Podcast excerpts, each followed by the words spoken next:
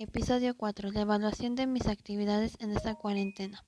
En mi punto de vista, siento que está bien, ya que nos están calificando conforme a la rúbrica, conforme lo que la meta que quiere llegar ese trabajo.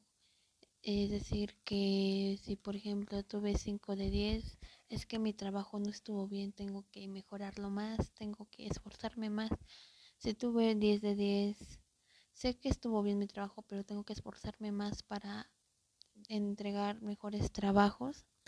igual todos mis trabajos lo están calificando conforme a rúbrica, conforme a lo acordado en clase. Eh, y no todo no, no, están, bueno, en mi opinión no lo están calificando en rúbrica y estamos recibiendo las calificaciones de nuestro trabajo en la semana. Se me hace algo muy bueno.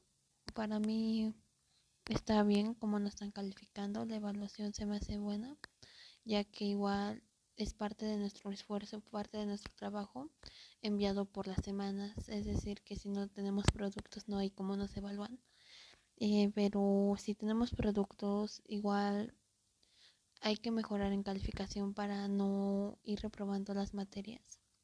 E igual no está difícil, el detalle es que nosotros debemos echarle muchas ganas y igual esforzarnos más para entregar nuestras actividades.